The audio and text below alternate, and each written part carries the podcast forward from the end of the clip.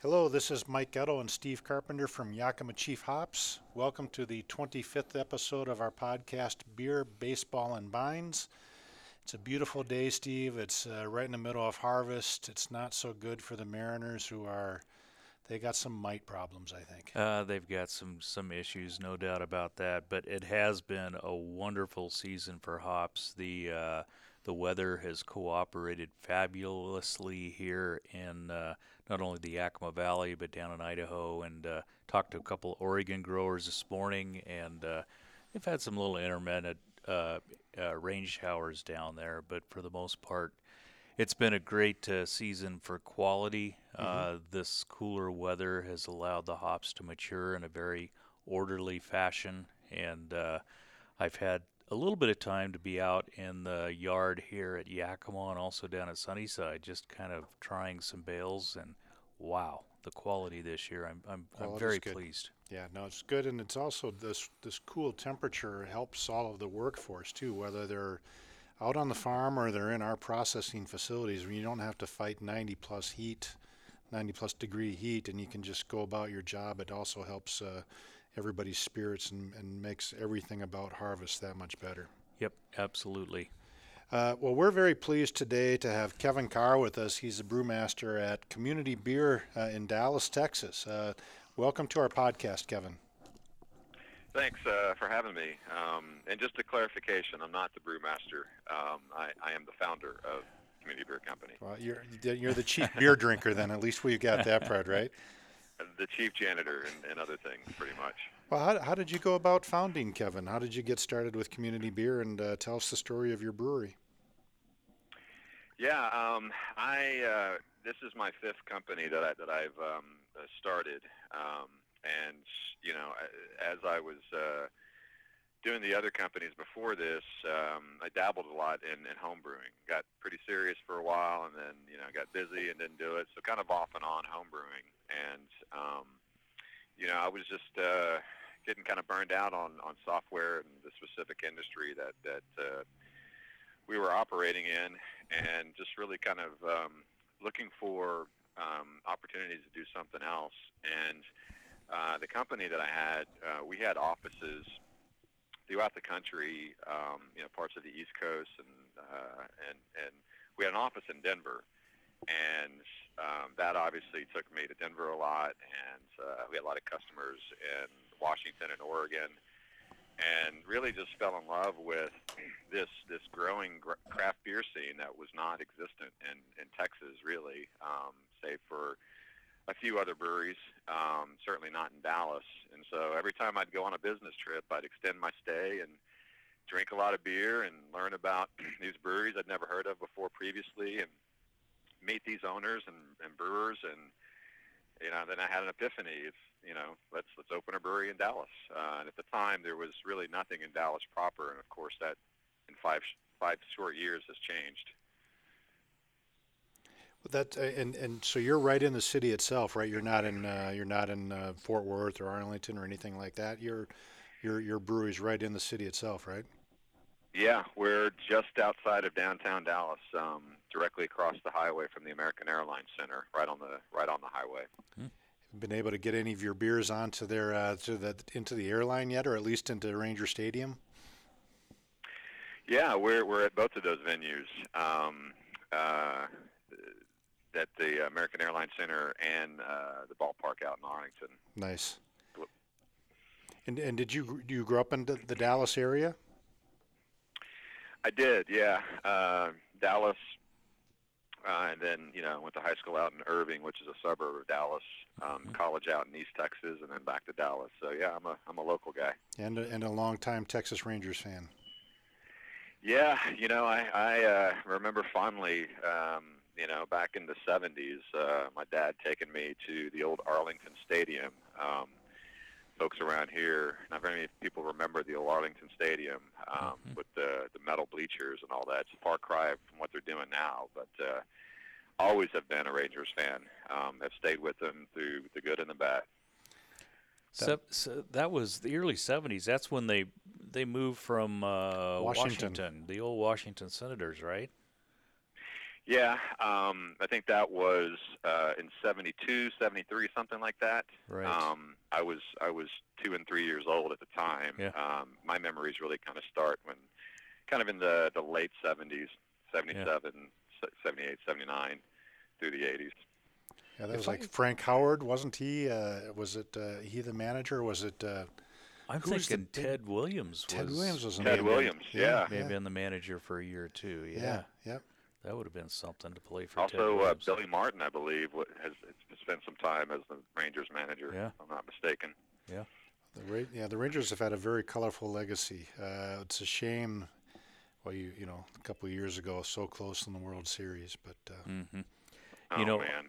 I uh, it's not a good Texas Ranger memory, but uh, I was actually at the Kingdome for a Texas uh, Seattle game when uh, Nolan Ryan pitched his last game, and it was a sad thing. And I love Nolan Ryan. I mean, especially in the Kingdome, you'd go and you'd uh, you'd actually listen to him pitch because Yeah. he would grunt when he'd let go of the ball, and then that pop into the mitt was just something like no other sound you've heard. It's like a shotgun going off. And uh, in that last game, he he walked three guys on a total of twelve pitches, and then Wow. gave up a grand slam, and just let out this blood curdling sound and, and his arm was gone and he put his head down walked off the field obviously to a standing ovation because nobody wanted to see Nolan Ryan even in his mid 40s uh, Right. leave the game but uh, what a ball player um, Yeah, yeah. They don't make a lot like him anymore. Yep that's for sure well, you know, you wonder. There's so much talk about pitch count now and keeping guys under control and uh, trying to manage the careers of the players better than letting them throw. I mean, he was unique in, in how long he lasted, how hard he could throw, and how many innings he pitched. But there were there was a there was a young ranger. I think maybe David Clyde was his name. yep back in the 70s. He was a high school phenom and uh, an example of somebody that came in with uh, looked great and blew his arm out too early, right? Yep. And get guys like that or Kerry Wood. There's you know even this year. Uh, Shohei Ohtani, right, trying to pitch. It's it's tough on the arm. We weren't meant to. I don't think we're meant to throw curveballs as human beings, is what it amounts to. So Yeah. Um, and they start at a young age too. I think, quite frankly, that's the issue we've got with Felix Hernandez right now for the Oh, yeah. Mariners. Yep. Is he just uh, uh, was signed by the club at the age of 16 and was, you know, throwing a couple hundred innings uh, in his teens and through his 20s. And uh, like you said, Mike, those that human arm isn't uh, made to pitch that hard uh, Yep. for that long. Um, But I did hear read something someplace that the the the act of throwing a javelin is is part of our brain development, and part of it was once you learn to throw the javelin, you learn how to hunt, and you learn how to hunt, you started eating meat, and your brains expanded. So that's why baseball is a, a better sport than some of those sports where you can only use your legs. So I hadn't heard that, but it, it makes a lot of sense. So, who's your favorite uh, Ranger player right now, Kevin? Uh, well, you know, um, Beltre's always fun. Oh, yeah. um, I'd Yep. have to go with him. He's uh, he's uh, just a great all-around player, and uh, his personality. Um, you know, today's Rangers. Um, you know, we talked about the World Series and uh, uh, time in 2010 and 2011, Right. and you know, those those there's so many guys on those rosters that they were just just you know so fun to watch. Mhm. Um, today's lineup, you know, has, has obviously changed as it always does, and um, you know, obviously the Rangers are kind of in a rebu- rebuilding mode. Hmm Um, so a lot of these new faces, I'm not really sure of, but if I had Yeah. to pick one, yeah. Uh, I love uh. Adrian Beltre too. We yeah. were yeah we were lucky to have him in Seattle for five or six years, and uh, he he's a fun one to watch. He you just can't help but like a guy that that's got that much uh, joy and passion for the game and enjoys himself. And a- actually, the Rangers now have several former Mariners. Uh, Shin Soo Choo came up through the Mariner organization. I didn't know that he did. Yep, okay, he I didn't know that. And I was then thinking you've got uh, Doug Fister. I think he's on the DL right now, but he pitched for the Mariners for a couple of years. And then uh, Yovani Gallardo. He, uh, I think he's on the staff right now for the Rangers. He was with the uh, Mariners as well. Uh, but uh, Yeah, but Beltre's a definite. Yeah, he should be a first round uh, Hall of Famer with that career. I think so. I really do. I would think so. Yeah. I hope so. They may still try to bust him for PEDs. You never know, but uh, he's certainly put in a career. You know, Yeah. so Yeah. Tell we you guys have a young closer, Jose Leclerc, that I think's moved into a closer role with the Rangers. I'm impressed with that guy. Hmm. Um, good young closers, got a good uh, fastball, uh, good slider. Um, he, I think, is going to be a good one to have. I think he's got like 50 innings pitched so far and, I don't know, 80, 85 strikeouts. hmm Um, so looking forward to see him develop into a top-notch closer. Do you, uh, you know, being in uh, Dallas, do you think of, uh, of the Astros and Houston as a natural competitor, or is it more staying within the American League West that you think about as a as the competitors for the Rangers? Well, I think historically, I mean, they they were for the longest time In the uh, same division, in yeah. NL. Yeah. and uh, so not really. Um, but I don't know if you, you, you know, but there there seems to be this this odd rivalry between Houston and, and Dallas, and, and I think I think it is um, more on the Houston side than Dallas. I see it a lot more in Houston. I don't know if it's from the old Houston Oiler days or Dallas Mhm. Cowboy days. I don't Yep. I don't know what it's from. Um, but uh, you know when the when the Astros were uh, having their run last year, um, I can tell you there was a, there was a lot of fan support here in Dallas rooting for the Astros, which, Hmm. which was good to see. Yep. hmm Uh, um, Kevin, how far are you um, distributing your beer nowadays? Are you um, beyond the state of Texas, or are you staying really focused within uh, within Texas? We're still Texas only. We are distributed statewide. Um, and our growth right now, we're still growing in our home market, uh, North Texas, Dallas-Fort Worth area, and, and the surrounding cities. Um, and then, you know, still still growing a good amount and down in Houston and San Antonio and other markets. So there's there's a lot of lot more room for us before we start looking at uh, going out of state. We're uh, we're enjoying your Mosaic IPA today. It's a it really showcases the Mosaic hop. It's a great beer, Kevin. Uh, if you're not the brewmaster, whoever your brewmaster is, he's doing a really good job. Yeah, thank you. Um, our brewmaster is uh, Jamie Fulton, and um, business partner of mine here, and we started this thing together. Um, started the process, I guess, in 2011.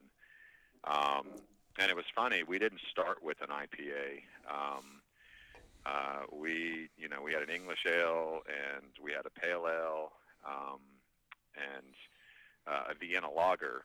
And you know, at the time, he's like, you know, I make, I make. He, he used to have a brew pub here in Fort Worth, um, and he racked up a bunch of awards uh, way back when. So he came to us with pedigree, um, and he said, you know, I've got a killer IPA uh, uh, recipe, and at the time, honestly, and I am embarrassed to say this now, I said, well, you know, everybody's doing IPAs. Let's, you know, let's not necessarily jump on the IPA bandwagon. I know it's the, the leading style and everything. His words were, trust me, you know. hmm And on top of that, he said, uh, you know, through you guys, um, I've discovered this new hop. And at the time, that Mosaic hop uh, was a number, HBC 369. Yep. Uh, and he said, I don't know what it is, um, you know, about it, but I, I really, really think it's going to make a killer IPA. So we did it, and we're thinking about a name. And I said, well, we're community, and we're all about, you know, a good community is our pieces of different walks of life, and the hop name is Mosaic, so let's name the beer Mosaic IPA. hmm Um, I'm never afraid to uh, admit that I'm wrong, and boy was I wrong on that one. uh, this this uh, suggestion of Jamie's was uh, spot on. It is our flagship beer. Uh, is roughly around 50% of our production and growing uh, its its footprint throughout the state. It's a beautiful beer. Steve, t- maybe tell. I'm I'm curious. What's the history of the Mosaic hop? How did that come? ab- I mean, I know the general process, but any flavor you've got It's- to the story of uh, the development? It's interesting because Mosaic is really our first, literally our first second generation beer. Uh, Mhm. Mosaic is a daughter of Simcoe. Okay. And uh, so when Simcoe was developed and became popular, we thought, well, let's that's a good mother. Let's let's breed it against uh, uh, some different males. Mhm. And uh, Mosaic was one of the early ones. It's it's distinctively different Mhm. than uh, Simcoe.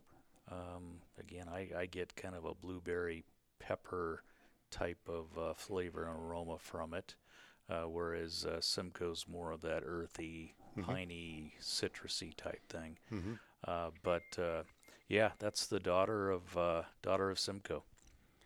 Uh, Kevin, have have you and uh, have your team, uh, your partner, um, used Mosaic Cryo hops by any chance, or are you sticking with the uh, the T90 so far?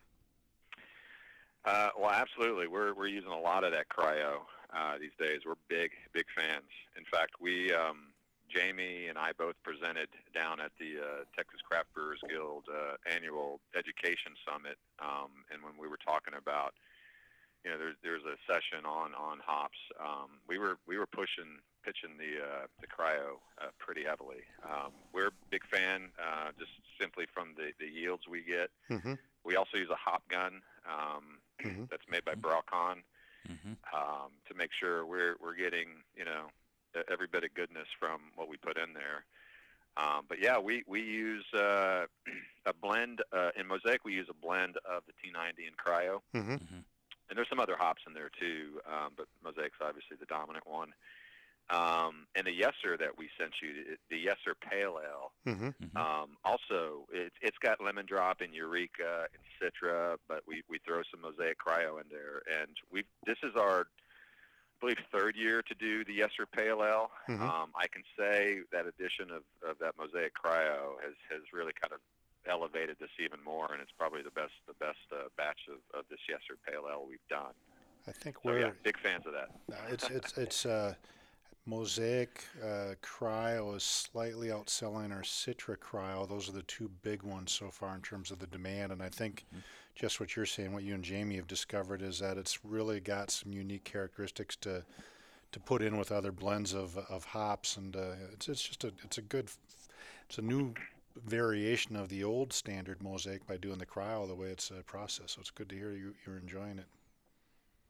Yeah, and I, you know, I, I don't get on the brew deck. Um, you know, Jamie and his team do that. Um, I'm involved in pretty much every area of the business and even some production stuff and, and you know, obviously in those decisions.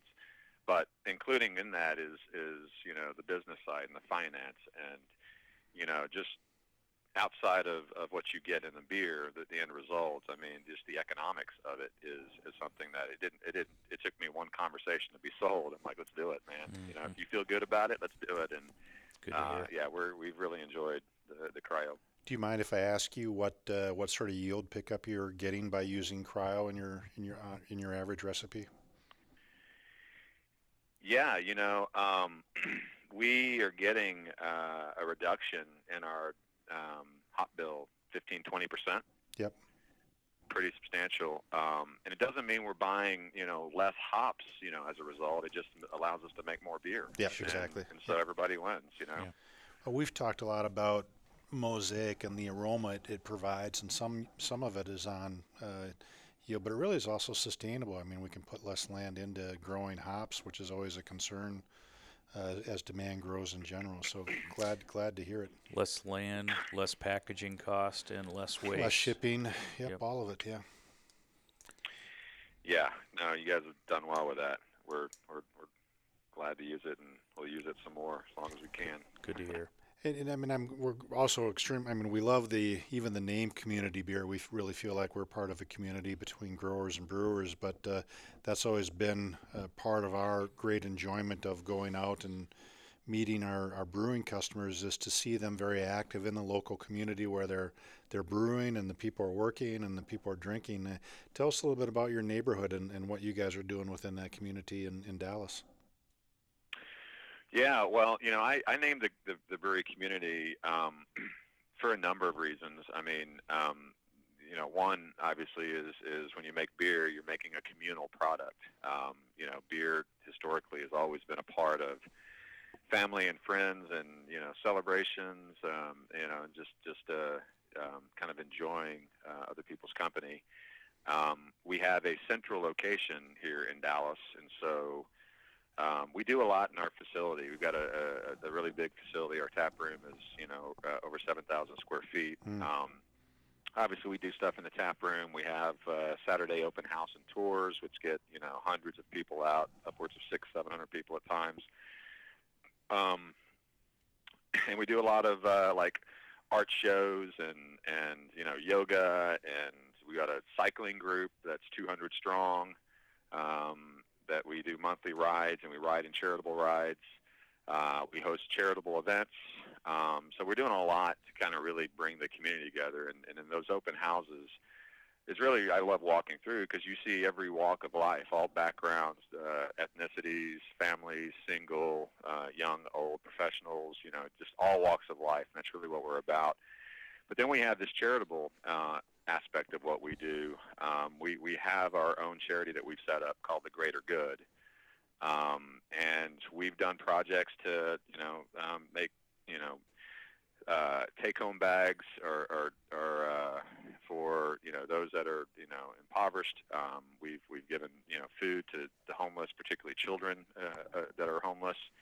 Um, we've done uh, we've helped the uh, the Deaf Action Center uh, to help uh, deaf people in our community uh, as well as uh, senior citizens that are deaf. Um, my background, you know, my family, my mother and father were deaf, and my grandparents were deaf as well. So, um, you know, sign language is my first language, so it's that's something that's near and dear to my heart.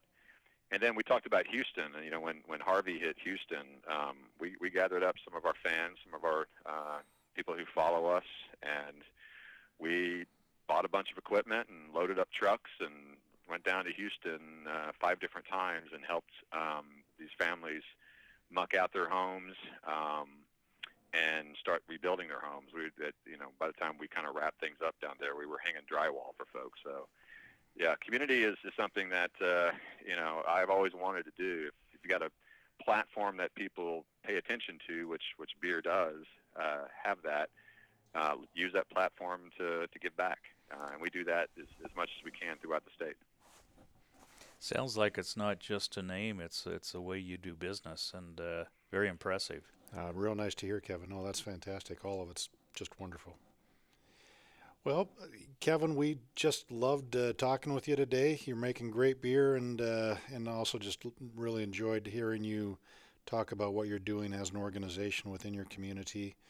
Uh, you know, we we really wish you the best, and uh, you're making great beer. We wish you the best with your organization and uh, and going forward. Thank you so much for taking time to be with us today. Well, thanks for having me, and uh, Jamie and some of his uh, head brewers will be uh, seeing you guys soon. Awesome. Uh, selection. Yeah, that's So, what Spencer yeah, said. looking Uh, he, you know, our our local sales manager Spencer said he loves dealing with you guys. So uh, you'll be up in the next week or the week after, and uh, we'll make sure we get together and uh, shake Jamie's hand. to- Yep. So, Yep, Kevin.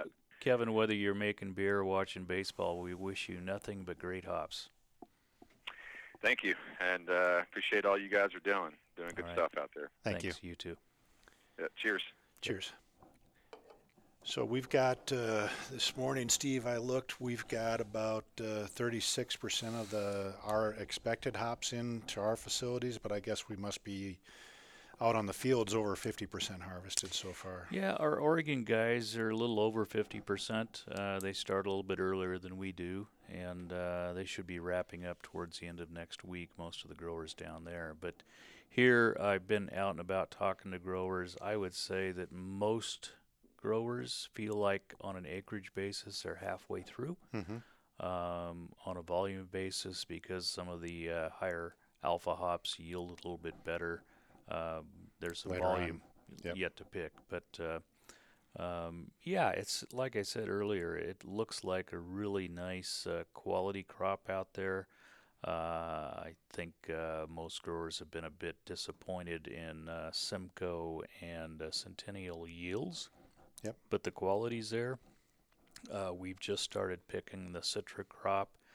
Um, it uh, remains to be seen if the uh, the uh, yields will uh, translate into what looks to be a good crop out there. Mhm. Uh, but uh, I know that's that's our number one variety now, and there, there's a reason it's number one. It's because our brewer customers like that hop, and Right. uh, I think we can assure them that there's going to be uh, enough Citra to to brew beer this year, and uh, the quality is going to be outstanding. So That's the most important one is the quality's good. So Yep. we've had our first uh, selection customers start coming in this week, and uh, yeah, as you said, they've been very pleased with the quality um, overall.